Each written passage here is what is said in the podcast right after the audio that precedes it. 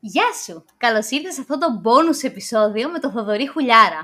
Μιας και μας το ζητήσατε ξανά και ξανά, τον έχουμε και πάλι στην παρέα μας. Σε προηγούμενο επεισόδιο είχε μοιραστεί μαζί μας τα 6 μυστικά για να ξελογιάσεις τους επενδυτές.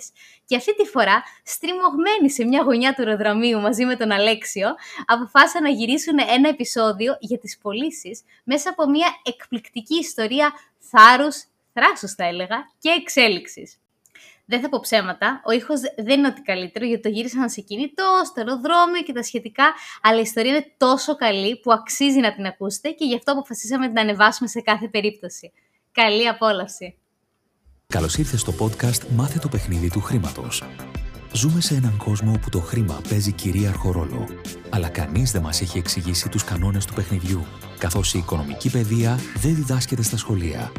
Αυτό είναι το σωστό μέρος για σένα που θέλεις να μάθεις πώς να διαχειρίζεσαι σωστά τα χρήματά σου, πώς να αποκτήσεις παθητικά εισοδήματα και πώς να αρχίσεις να χτίζεις όλες τις σωστές συνήθειες που θα σε βοηθήσουν να πετύχεις όλα όσα ονειρεύεσαι.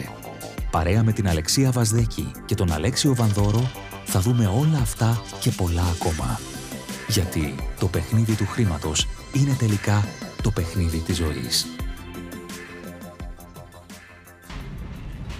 Έχω την τύχη και τη χαρά να περνάω 3 υπέροχες μέρες στην Κύπρο με τον συνεταιρό μου, τον Λευτέρη τον Κοντό, και τον ένα και μοναδικό Θοδωρή Χουλιαρά. Και που τον έχω στριμώξει τώρα εδώ σε ένα εστιατόριο στο αεροδρόμιο. Τον έπεισα να κάνουμε γρήγορο επεισόδιο podcast. Γιατί? Γεια σου καταρχήν. Καλησπέρα σε όλους. Καλησπέρα. Εγκλωβισμένος εδώ σε ένα χαμπουργκεράδικο στην Κύπρο. Πρώτος λόγος ότι το έχουν αγαπήσει το επεισόδιό σου, τα 6 μυστικά για να ξελογιάσεις τους επενδυτές, έχει γίνει hot. Χαρά μου αυτό. Έτσι, το δεύτερο είναι το εξής. Μέσα στα διάφορα που κουβεντιάζουμε αυτές τις μέρες, άκουσα χθες μια ωραία προσωπική σου ιστορία, πολλές μάλλον, για το πώς ξεκίνησες στο Μεγάλη Βρετάνια να δουλεύεις και πώς τους οδήγησες στις πωλήσεις. Και επειδή τους χρωστάμε επεισόδιο πωλήσεων, θέλω να πεις αυτή την υπέροχη ιστορία, τα διδάγματα μέσα από αυτήν. Και ό,τι μπορείς να τους δώσεις σαν 6 μυστικά των πωλήσεων. Είναι πολύ σημαντικό πραγματικά αυτό το κομμάτι. Η αλήθεια είναι ότι η εμπειρία μου είναι μία αντιγράψη, με την έννοια ότι είναι αυτό που λένε μην το δοκιμάσετε μόνο στο σπίτι, θα το έλεγα. Διότι εγώ λειτουργήσα με υπερβολικό ενθουσιασμό και με άγνοια κινδύνου, κάνοντας κάτι που δεν ήταν σωστό. Στην πορεία βέβαια έμαθα και διδάχτηκα πώς πρέπει να γίνονται η τεχνική της ανατροπής αντερήσεων και των πωλήσεων, αλλά η ιστορία την οποία θέλεις να διδάξω είναι και από αυτές που λέμε μην το κάνεις στο σπίτι, πραγματικά δηλαδή ουσιαστικά. Μπορεί να εμπνεύσεις κάποιον όμως και να πει γίνεται γι' αυτό. Είναι αλήθεια, okay, οπότε παρόλο που... Και έχει σημασία και η ηλικία που το έκανες και το θράσος. Ακριβώς, είναι αλήθεια αυτό. Οπότε λοιπόν φυσικά το ουσιαστικό και δεύτερο μέρος του podcast που είναι πραγματικά οι τεχνικές ανατροπές αντερήσεων και ο τρόπος να μπεις στην ψυχή του άλλου και να πετύχεις μια πώληση καλύτερη και όχι εξαπατώντας τον φυσικά σε κάθε περίπτωση, είναι το ουσιαστικό κομμάτι του podcast, το οποίο θα το κάνουμε στο δεύτερο μέρος, όταν πια θα έχω φάει και το χάμπουργκερ το οποίο έχουμε παραγγείλει και περιμένουμε. Μέχρι να έρθει το μπέργκερ όμως, νομίζω ότι μπορώ να μοιραστώ ίσως αυτή την μικρή εμπειρία που είχα ως νεαρός μικρός. Όλα ξεκίνησαν φυσικά από το γεγονός ότι μέσα στο μυαλό μου από μικρό παιδί είχα ένα όνειρο, να γίνω ζάμπλουτος. Για ποιο λόγο? Για ποιο λόγο δεν ξέρω. Ίσως επειδή πέρασα σε μια πλούσια συναισθηματικά οικογένεια, αλλά φτωχή οικονομικά. Δεν μπορώ να πω ότι μου λείψαν πράγματα, απλά ήξερα ότι ήμασταν φτωχοί. Εγώ ήμουν τρισεπτυχισμένος βέβαια στο μυαλό μου, γιατί έλεγα ότι δεν πειράζει, ρε παιδί μου, θα μεγαλώσω εγώ και θα γίνω ζάμπλουτος. Τελείωσες, δεν υπάρχει θέμα. Από ποια ηλικία το έλεγες αυτό? Από τα 7 χρονών, 8 χρονών και Δευτέρα Τρίτη Δημοτικού αποφάσισα να γίνω ζάμπλουτος. Στο είπε κάποιος, ας πούμε, τι σημαίνει το ζάμπλουτος ή το έφτιαξες μόνος σου? Έφτιαξα τα δύο έννοιες. Την έννοια φτωχός που δεν υπήρχε και την έννοια ζάμπλουτος, την οποία την ξανακούσα, μου άρεσε πάρα πολύ και λέω θα γίνω ζάμπλουτος. Δεν μου άρεσε το πλούσιος. Ζάμπλουτος. Δηλαδή μέσα στο μυαλό μου είχα πει και κάνει μια συμφωνία ότι θα γίνω πλούσιος και το 10% των κερδών μου θα το μοιράζομαι με τον κόσμο. θα το κάνω, φιλανθρωπίες. Μάλιστα, στην πρώτη μου επιχειρηματική δραστηριότητα, γι' αυτό στην οποία μάλιστα υπάρχει και το λογότυπο πράγματι με την άδεια νομικά του από το χαμόγελο του παιδιού, είχα κάνει σύμβαση ότι θα τους δίνω το 10% των κερδών μου. Και αυτό και μου επιτρέψαν και είχα το λογότυπό τους και αυτά και όλο το κομμάτι. Ήταν μια δική μου σκέψη, δηλαδή έλεγα από το να τα παίρνει ένας συνέτερός μου που όλη μέρα κοιμόταν, να στα πάρει κάποιος ο οποίος τα πήγαινε καλά. Θεωρούσα ότι ήταν μέσα στο μυαλό μου ένας τρόπος να μεγιστοποιήσω το κέρδος, διότι μου δινόταν ευκαιρία να το κάνω και για άλλους πια. Γυρνώντας πολύ πίσω λοιπόν, κάποια στιγμή έχοντας τελειώσει πια το Λύκειο, αποφάσισα να δω από τις εφημερίδες τι δουλειά θα κάνω. Και προσπαθώντας να δω με τεράστια απειρία για το τι θα μπορούσα να κάνω, ό,τι αγγελία νόμιζα ότι ήταν φανταζή, εγώ ψάρωνα και πήγαινα για να δουλέψω. Ήταν η εποχή που αποφάσισα λοιπόν ότι θέλω να ασχοληθώ με το ξενοδοχειακό management και να σπουδάσω. Έτσι λοιπόν είχα γραφτεί σε μια σχολή για να σπουδάσω ξενοδοχειακό management. Στον τέταρτο μήνα των σπουδών μου ένιωθα ήδη τόσο confidence για αυτά που νόμιζα ότι ήξερα ή που θα μάθαινα, που λέω δεν γίνεται, πρέπει να δουλέψω. Πρέπει να βρω έναν τρόπο όμως να χωθώ και θα έπρεπε να χωθώ στο μεγαλύτερο ξενοδοχειακό. Δεν θα μπορούσα να πάω σε ένα οποιοδήποτε άλλο. Έτσι λοιπόν μπήκα μια μέρα στο ξενοδοχείο της Μεγάλης Βρετανίας και του «Γεια σας, λέω εγώ Μετάδε και έχω μια υποχρέωση να κάνω 3 μήνες πρακτική για να πάρω το πτυχίο μου. Θα ήθελα μια οποιαδήποτε θέση, την οποία δεν έχω ανάγκη να πληρωθώ, δεν θέλω χρήματα. Μου αρκεί να κάνω αυτό το 3 μήνο για να μπορέσω να κλείσω το κομμάτι της πρακτικής που ήταν απαραίτητο για το πτυχίο μου. Ποιο πτυχίο? Ήμουνα στον 3ο μήνα των σπουδών μου. Το είπα σοβαρά, το είπα ωραία, με πιστέψαν οι άνθρωποι. Μα τι να κάνουμε, δεν γίνεται να μην σε πληρώνουμε, είναι παράνομο. Λέω εντάξει, αφού επιμένετε να με πληρώνετε, δεν έχω πρόβλημα, αλλά δεν θέλω ρε παιδιά, δεν είναι. Όχι, μου λέει πρέπει, θα πάρεις, μου λέει, το μικρό μισθό του πρακτικάριου. Α, δεν ήξερα ότι υπάρχει τέτοιο πράγμα. Μια χαρά, θα πληρώνομαι και από πάνω και θα κάνω και τη χαρά μου. Και με βάλανε να γεμίζω τα μίνι μπάρα.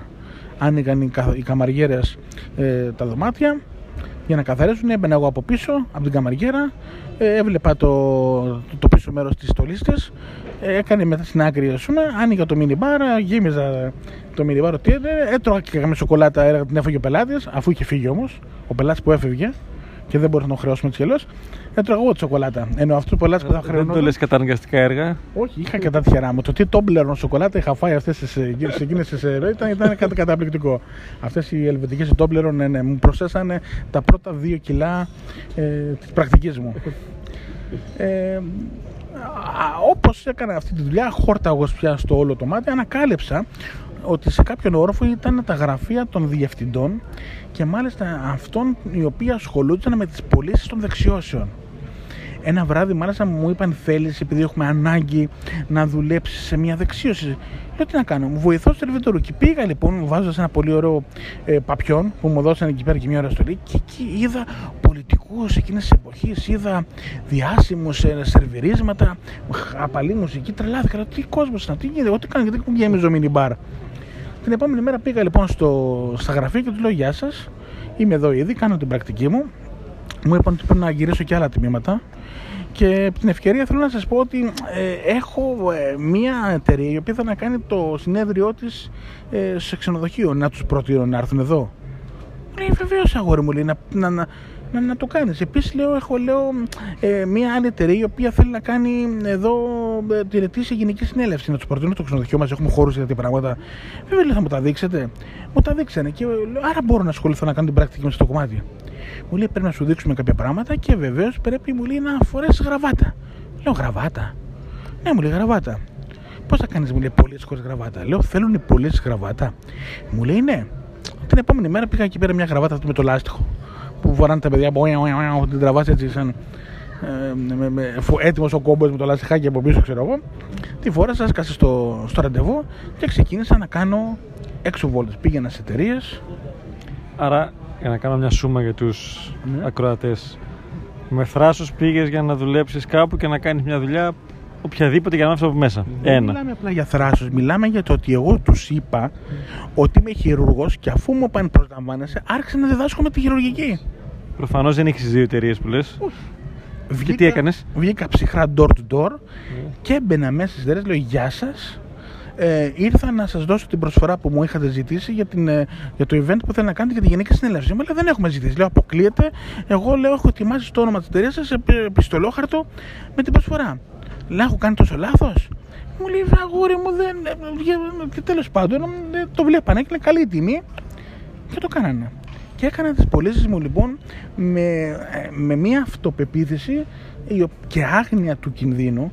Και λέω άγνοια κινδύνου, διότι όταν αργότερα κατάλαβα σε τι εταιρείες έμπαινα, δεν ξέρω αν θα τολμούσα να πω ποτέ έτσι. Ή πώς πέρναγα το σκρινάρισμα του security ή της γραμματέας, για να πάω πιο πάνω. Άρα πήγαινες σε εταιρείες που δεν ήξερες καν τι είναι. Περνούσες με κάποιο τρόπο από όλους, εκεί γραμματείς, φαρισαίους, θηρορούς κτλ. Με σιγουριά και με αυστηρό τρόπο ότι έχω αργήσει κιόλας και θα σας πηδήξω άμα δεν με αφήσετε να περάσω, που λέει ο λόγος. Δηλαδή ναι, ήταν τρομερό ασφαλώς. Τους γέμιζα με ενοχές. Ήταν ένα κομμάτι το οποίο το είχα δουλέψει και μου άρεσε και το έκανα συχνά. Ήταν το λεγόμενο door to door. Και ήταν αργότερα, όπως ανακάλυψα, ο δεύτερος πιο δύσκολος τρόπος προσέγγισης πελάτη. Από όσους υπάρχουν, ο αμέσως λιγότερο δύσκολος είναι το ψυχρό τηλέφωνο. Το να πάρεις τηλέφωνο και να κλείσεις ραντεβού για να πας, και το απόλυτα δύσκολο είναι να κλείσεις την πώληση τελείως τηλεφωνικά. Και σε αυτό, επειδή έχουμε έρθει στην Κύπρο μαζί και για τη Wealth Avenue, να πω ότι μετά από αρκετά χρόνια έχουν περάσει μπόλικα, ακόμα και εδώ και με την εμπειρία που έχεις και τη θέση που έχεις, πάλι έκανες κάποια ψυχρά τηλεφωνήματα. Δεν είναι κάτι το οποίο περνάει με την ντροπή, ας πούμε, το κάνουν τα παιδάκια. Ίσα-ίσα. Είναι πάρα πολύ σημαντικό. Οι νέοι που σήμερα τους δίνουν τη δυνατότητα να κάνουν πωλήσεις έχουν έναν φόβο ότι μια ενοχή που τους δυσκολεύει το να προσεγγίσουν κάποιον ο οποίος εισπράττει το φόβο σου και την αβεβαιότητά σου, οπότε αμέσως πέφτεις στο υποσυνείδητό του και δεν είναι έτοιμος να σε ακούσει ή να σε αποδεχτεί, ή αν σε ακούσει τελικά να αγοράσει αυτό που με σεβασμό του πουλάς. Απλά προϋποθέτει, φαντάζομαι ίσχυε σε σένα, ότι το πίστευες αυτό που πουλούσες, ότι η αίθουσα είναι καλή και έχει καλή τιμή, έτσι. Είναι πάρα πολύ σημαντικό να πιστεύεις κάτι, γιατί ποτίζεται μέσα σου και έτσι πραγματικά το παρουσιάζεις με δέος και με σιγουριά και γράφεις το πρόσωπό σου. Πολύ αργότερα ανακάλυψα ότι η αλήθεια και το ψέμα γράφει πάνω στο πρόσωπό σου. Ένα ψεύτικο χαμόγελο από ένα αληθινό χαμόγελο διαφέρει στις ρητίδες, στα μάτια, στον τρόπο που αλλάζει το πρόσωπό σου, και ακόμα και κάποιος που μπορεί να μην έχει δει ποτέ το πρόσωπο σοβαρό αντιλαμβάνεται αν γελάς αληθινά ή αν γελάς ψεύτικα, γιατί έχουμε όλο το υποσύνολο να αντιλαμβανόμαστε τα vibes που έχει μια αληθινή κίνηση. Πίστευα τόσο πολύ λοιπόν ότι ήμουν χειρουργός που ενώ σπούδαζα παράλληλα χειρουργική, στο παράδειγμά μας, είχα την αυτοπεποίθηση να κλείνω χειρουργία. Πήγαινα και έκλεινα τα χειρουργεία για να τα χειρουργήσω αργότερα. Το βάζω στην υπερβολή του για να αντιληφθεί ο κόσμος την υπερβολή της διαδικασίας. Η σιγουριά είναι ένα πάρα πολύ σημαντικό κομμάτι. Πολύ αργότερα πάνω ανακάλυψα ότι η πρώτη θέση που όλοι θέλουν για δουλειά είναι πωλήσεις. Όλες οι εταιρείες, ακόμα και στις πιο δύσκολες εποχές που λένε δεν έχω ανάγκη να προσλάβω κανέναν, δεν θα αρνηθούν ποτέ κάποιον να τους πει ήρθα να σου φέρω πελάτες. Άρα οι πωλήσεις είναι πάντα ένα χρήσιμο κομμάτι. Τόσο όμως που υπάρχουν άτομα που όταν ψάχνουν για δουλειά λένε δεν θέλω πωλήσεις, δεν είμαι καλός σε αυτά, δεν θέλω να παρακαλάω κόσμο, δεν θέλω να... Τι πάει να παρακαλάω κόσμο? Δεν παρακαλάς όταν πρεσβεύεις και πουλάς ένα προϊόν ή μια υπηρεσία. Πρέπει να την τίνεσαι, να την νιώθεις καλά και με τα απλά να μπορείς να την παρουσιάσεις σωστά, με σιγουριά, και παίζοντας με όλα όσα θα μάθουμε στο δεύτερο μέρος που είναι οι τεχνικές ανατροπής αντιρρήσεων, να μπούμε στη διαδικασία να πάρουμε το ναι. Και σε αυτό, και θα σου απαγορέψω να μιλήσεις πάνω σε αυτό, γιατί θα το πάμε το επεισόδιο σε άλλα επίπεδα που δεν είναι η ώρα του. Έχουμε εξηγήσει πολλές φορές και εδώ ότι πωλήσεις είναι τα πάντα στη ζωή.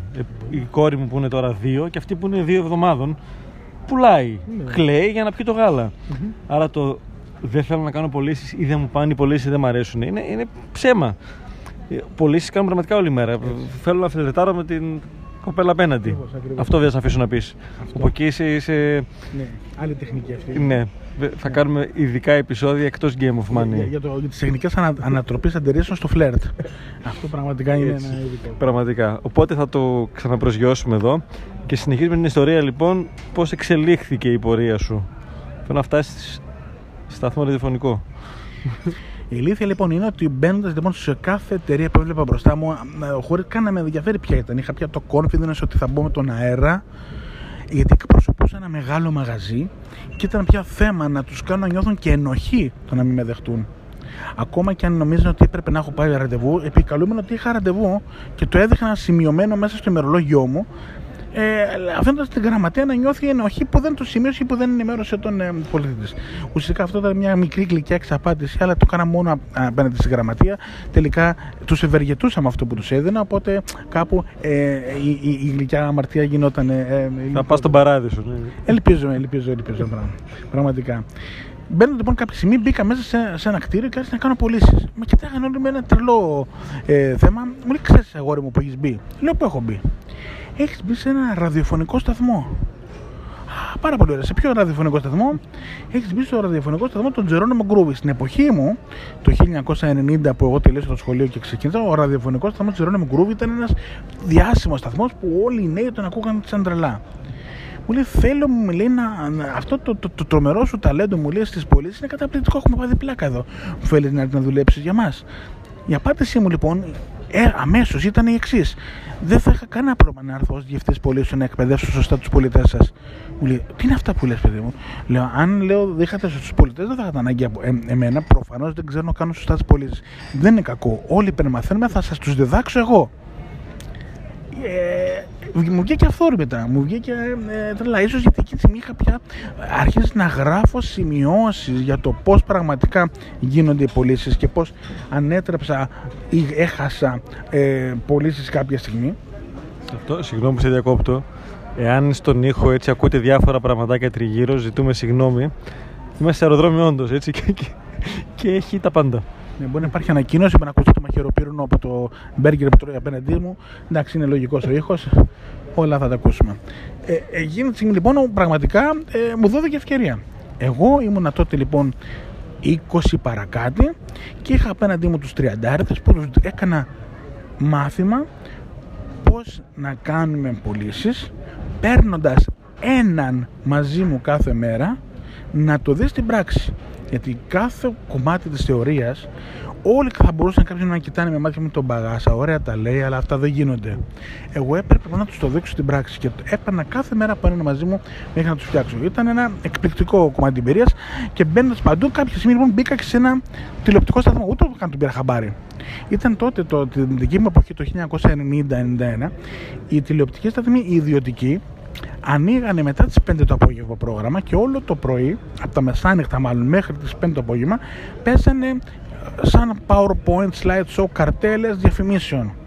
Μπήκαμε σε μόνο και έκανα παρουσίαση λοιπόν στο τηλεοπτικό σταθμό πώς να του βάλω διαφήμιση στο ραδιόφωνο. Ναι. Πάθα πλάκα γιατί πραγματικά κάποια στιγμή επιχειρηματολογώντας μου λέει: «Ρε φίλε», μου λέει, «εσύ είναι σαν να έχεις έρθει εδώ σε μένα που είμαι σκυμός και να μου πουλήσεις ψυγείο. Μπορείς να πουλήσεις ψυγείο σε σκυμό?» Και λέω: «Φυσικά». Μου λέει: «Τι να το κάνει ρε φίλε το ψυγείο να είσαι σκυμός?» Λέω: «Μέσα στο ιγκλού η θερμοκρασία είναι -18 το ψυγείο. Αν το ρυθμίσεις στους συν 2 ή στους συν 4, έχεις ένα χώρο για να βάζεις τα πράγματά σου σε καλύτερη θερμοκρασία. Πρέπει να αγοράσετε ψυγείο, κύριε». Και βέβαια ο άνθρωπος τράβα και τα μαλλιά του και είπε: «Λυπάμαι, ναι, έχεις δίκιο, προλαμβάνεσαι». «Τι προλαμβάνω, δουλεύω αλλού». «Όχι», λέει, «θα δουλεύεις εδώ». Και έτσι λοιπόν έγινε μια μεταγραφή και άρχισα να δουλεύω στον τηλεοπτικό σταθμό, πουλώντας διαφημίσεις ξανά, εκπαιδεύοντας πολιτές.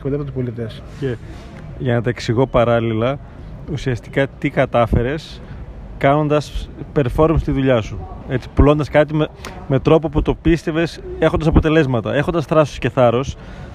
Και έχουμε εξηγήσει πολλές φορές ότι πάντα κάποιος θα πληρώσει καλά αυτό που εσύ κάνεις καλά. Ή αυτός που είσαι ή κάποιος άλλος. Είναι αλήθεια λοιπόν ότι η υπερβολική μου χαρά, αυτοπεποίθηση και περηφάνεια, γιατί από εκεί ξεκινάει η αυτοπεποίθηση, περηφάνεια για τον οργανισμό που εκπροσωπεί εκπροσωπούσα και για την υπηρεσία που εκπροσωπούσα, με γέμιζε με δέος και αέρα, το οποίο ο άλλος το εισέσπαρτε στη σιγουριά μου. Η σιγουριά και ο σεβασμός που έδειχνα στο κομμάτι της, του αυτό που πίστευα, ήταν ο λόγος που τράβαγα τον ενδιαφέρον. Από εκεί πέρα είναι λογικό πάντα όταν παρουσιάζεις ένα προϊόν προς πώληση, μια υπηρεσία προς πώληση, να υπάρχουν αντιρρήσεις, και εκεί είναι η τεχνική της ανατροπής αντιρρήσεων. Πώς ανατρέπεις τις αντιρρήσεις, είναι ένα ολόκληρο podcast που θα το κάνουμε σε δεύτερη φάση, όχι σε περιβάλλον αεροδρομίου, πια θα έχουμε προσγειωθεί πια την επόμενη φορά. Θα τιμήσουμε το κεφάλαιο αυτό αντιρρήσεις με το περιβάλλον που το αρμόζει. Είναι σημαντικό. Είναι σημαντικό. Η τεχνική ανατροπή αντιρρήσεων είναι ένα κομμάτι το οποίο δεν διδάσκεται πουθενά. Ακόμα και στις σχολές του management, στο κομμάτι των πωλήσεων, δεν διδάσκεται η τεχνική ανατροπή αντιρρήσεων. Και είναι ένα κομμάτι που είναι πάρα, πάρα πολύ σημαντικό. Εγώ, μία από τις τεχνικές που κάποτε διδάχτηκα και εφαρμόζω, που ήταν από network marketing, που όντως είχε νόημα, τουλάχιστον για εκείνον τον κλάδο, την έχω δοκιμάσει κι αλλού. Έτσι. Μέχρι και με τις κόρες μου όταν θέλουν να κάνουν πράγματα. Θα τη μοιραστώ κι εγώ μαζί σου την επόμενη φορά. Αλλά είχε να κάνει με το storytelling και με τη σύμβεση με τον άλλο. Δηλαδή, σίγουρα δεν έχει να κάνει με το να σε πεις ότι έχεις άδικο και έχω δίκιο. Ναι, όχι, πραγματικά. Ακριβώς αυτό το πράγμα είναι. Δεν είναι να πάμε σε debate, γιατί αυτό βάζει τον άλλο σε άμυνα. Τον κάνεις να αισθανθεί ότι δεν είδε, αλλά εσύ δεν είδες ότι δεν είδε εκείνη την οπτική γωνία. Και του την φέρνεις μπροστά του με έναν τέτοιο τρόπο που πραγματικά να μην μπορεί να αντισταθεί ή να αναγκαστεί να παραδεχτεί μια αλήθεια, ότι δεν έχω να τα αγοράσω, δεν έχω τα λεφτά να τα αγοράσω και σου βάζω αντιρρήσεις, ντρέπομαι. Και αυτό είναι εύκολο να το καταλάβεις για να μην τον φέρεις σε δύσκολη θέση και να του κάνεις release, αν αισθάνεσαι ότι πραγματικά δεν μπορεί, γιατί πραγματικά μπορεί, αλλά να μην μπορεί να το κάνει. Και από εκεί που έμεινες, σε μαζεύω από τις αντιρρήσεις που θα κάνουμε άλλο επεισόδιο, στις πωλήσεις, για να κλείσουμε έτσι με κάτι πρακτικό. Ένα λάθος που επίσης γίνεται, ότι ποτέ δεν πουλάς κάτι. Προσφέρεις μία λύση στο πρόβλημα που έχει ο άλλος ή στην ανάγκη που το αναδεικνύεις. Γιατί εσύ εκεί που έμπαινες να πουλήσεις το event, μπορεί να μην θέλουν καν να κάνουν αυτοί. Ναι. Ακριβώς, είναι αλήθεια αυτό. Κανείς δεν έχει σκεφτεί ότι πραγματικά το να κάνει την γενική συνέλευση σε ένα ξενοδοχείο θα του προσέδιδε κύρος ή θα καλούσε κόσμο ή θα το χρησιμοποιούσε ως ένα marketing tool. Του γέννησα μια ιδέα και παίζοντας το ανάλογα με αυτό που έβλεπα. Άλλοι έπαιζαν με τη μεγαλομανία τους, άλλοι με την ματαιοδοξία τους, άλλοι με πραγματικά μια ανάγκη που έχαν και δεν είχαν σκεφτεί. Υπάρχει πάντα η τεχνική του να προσπαθείς να αφουγκραστείς τον άνθρωπο που έχεις απέναντί σου και τη στιγμή. Γιατί πραγματικά μια κακή στιγμή αυτός μπορεί να έχει κλείσει το τηλέφωνο πριν από λίγο και να έχει τσακωθεί με τη γυναίκα του και να μπήκες μέσα και να σου πει αυτό με το γρίλο που λέμε. Εσύ και ο γρίλος σου. Λοιπόν, και να μην φταίσεις εσύ, ας πούμε, εκείνη τη στιγμή. Οπότε, ακόμα και η χρονική στιγμή έχει τη σημασία της για το πώς θα φτιάξουμε και θα ευνηδιάσουμε με την καλύτερη έννοια θετικά αυτό που έχουμε απέναντί μας και κοντά μας. Οπότε κάνω ένα κλείσιμο εγώ, θα είναι σύντομο αυτό το bonus επεισόδιο. Σε ευχαριστώ πολύ, ένα το κρατούμενο. Δύο, τους έχουμε πει πολλές φορές ότι για να μπορέσεις να μάθεις το παιχνίδι του χρήματος χρειάζεται να κάνεις παρέα και με ανθρώπους οι οποίοι να ξέρουν πράγματα που δεν ξέρεις εσύ. Και αντίστοιχα και το ανάποδο. Οπότε μαζί σου πάω το απολαμβάνω, ειδικά τώρα που σέζησα πρώτη φορά 3 μέρες μαζί στο ταξίδι και έχεις ευκαιρία να κάνεις και κουβέντες παιδί μου πιο τυχαίες, δεν είναι έτσι τα στημένα. Άρα θα δωρείς ένας από τους ανθρώπους που μαθαίνω κοντά του. Πριν από λίγο μου έκανε εδώ εκπαίδευση πώς κάνουμε flipping στα καράβια. Πολύ χρήσιμη γνώση, κάτι που αγνοούσα ότι υπάρχει λειτουργίας, κόσμος αόρατος. Και κάτι που να πεις πριν κλείσουμε. Πραγματικά... Αυτό που θέλω να πω είναι ότι είναι πάρα πολύ σημαντικό να παίρνουμε εμπειρίες ή να βλέπουμε από ανθρώπους που πραγματικά το έχουν κάνει και έχουν πετύχει. Είναι άπειροι οι θεωρητικοί οι οποίοι πραγματικά μπορούν με τα λόγια να σε ξελογιάσουν δείχνοντας ότι μάλλον κάπως έτσι θα έπρεπε να γίνεται, αλλά το να δεις κάποιον που να το έχει κάνει πάντα είναι πάρα, πάρα πολύ σημαντικό. Ακόμα και αυτός που έχει αποτύχει είναι case study. είναι case study. Στο Harvard υπάρχει μάθημα που είναι το case study γιατί αποτύχαν τα McDonald's στην Ελλάδα. Αλήθεια. Βεβαίως. Ήταν τόσο εντυπωσιακό το να μην μπορούν τα McDonald's να πάρουν την πρωτιά από τα Goodies και να είναι τέταρτα όταν ήταν ακόμα τα Labels και τα Wendy's online, που δεν μπορούν να το πιστέψουν. Είχαν αποφασίσει οι Αμερικανοί να κρατήσουν από γόητρο τα McDonald's live για να μην αποσυρθούν. Υπάρχει και case study γιατί τα Aldi, που είναι 5 φορές τα Lidl, αποτύχαν να μπουν στην Ελλάδα. Όπως επίσης είναι εντυπωσιακό που θα αρέσει σε κάποιους φίλους μας από τη Βόρεια Ελλάδα, γιατί όλα τα entry των μεγάλων ονομάτων ξεκινάνε από Θεσσαλονίκη. Πρώτα τα ΙΚΕΑ σε Θεσσαλονίκη και μετά κάτω. Πρώτα τα Lidl σε Θεσσαλονίκη και μετά κάτω. Πρώτα απέτυχαν τα Aldi σε Θεσσαλονίκη και μετά πότε κάτω. Γιατί πάντα η Θεσσαλονίκη, τι συμβαίνει? Σε αυτό είναι ερώτηση και δικιά μου, γιατί το έλεγα και παλιά ότι είμαστε το test market των Βαλκανίων, όχι μόνο της Ελλάδας, η Θεσσαλονίκη. Ακόμα και η Ελλάδα. Παρόλο που η Αθήνα είναι ένα αντιπροσωπευτικό, διαφορετικό τρόπο κοινό, υπάρχει και εκεί ένα μυστικό γιατί η Θεσσαλονίκη, γιατί η Βόρεια Ελλάδα, το οποίο και αυτό ίσως θα το κάνουμε release. Οπότε λοιπόν, νομίζω πως 2 είναι τα podcast που θα πρέπει να ακολουθήσουν. Το ένα είναι πώς να κάνουμε ανατροπή αντιρρήσεων στο φλερτ. Πώς ξελογιάζουμε για σεξ, πώς ξελογιάζουμε για φλερτ, θέλω να πω, την υποψήφιο ή τον υποψήφιο partner μας. Και το δεύτερο και το λιγότερο σημασίας πιστεύω, ναι, είναι το podcast που θα κάνουμε για τις ανατροπές αντιρρήσεων κατά τη διάρκεια της πώλησης, με την ευρύτερη έννοια της πώλησης, γιατί η πώληση είναι το να περάσεις μια ιδέα. Όπως και θα πούμε και τη διαφορά της προπαγάνδας από την πώληση, γιατί και η προπαγάνδα είναι ένα πολύ σημαντικό κομμάτι, να πουλήσεις μια ιδέα ή το να αποσταθεροποιήσεις ένα πλήθος ή έναν άνθρωπο με σκοπό να τον οδηγήσεις σε μια συγκεκριμένη κίνηση. Για όσους θέλουν να δουν εφιάλτες και να ψαχτούν μέχρι να μιλήσουμε, θα χτυπήσετε στο Google τις λέξεις ψι.ε.π. ψεπ ή αλλιώς ψυχολογικές επιχειρήσεις, όπου θα δείτε λίγα λόγια ευτυχώς παραπάνω στο δικό μας podcast για το πώς οι μυστικές υπηρεσίες δημιουργούν τις ψυχολογικές επιχειρήσεις, που είναι τρόπος αποσταθεροποίησης ανθρώπου ή κοινού με σκοπό να πουλήσουν, πώληση πάλι λοιπόν, μια ιδέα ή μια σκέψη. Με χαρά λοιπόν θα έχουμε την ευκαιρία να το κάνουμε μια επόμενη φορά, και το The Art of Flirting και The Art of Selling. Και κλείνοντας, φεύγουμε από Κύπρο τώρα μετά από ένα 3-ημερο roadshow Wealth Avenue, πριχρηματιστηριακό, γιατί θα το ακούνε σε 2 χρόνια οι άνθρωποι. Τι σου μένει από το ταξίδι αυτό που κάναμε μαζί? Αυτό το ταξίδι στην Κύπρο μου έμειναν 2 πράγματα. Το πρώτο είναι ότι ήταν η πρώτη φορά που είχα κάνει χαλάω μπικίνι πριν μπω στην πισίνα. Δεν μου είχε ξανατύχει ποτέ, συνήθως έμενα έτσι. Το δεύτερο είναι ότι φυσικά για άλλη μια φορά συναντήσαμε έναν διαφορετικό κοινό ανθρώπων.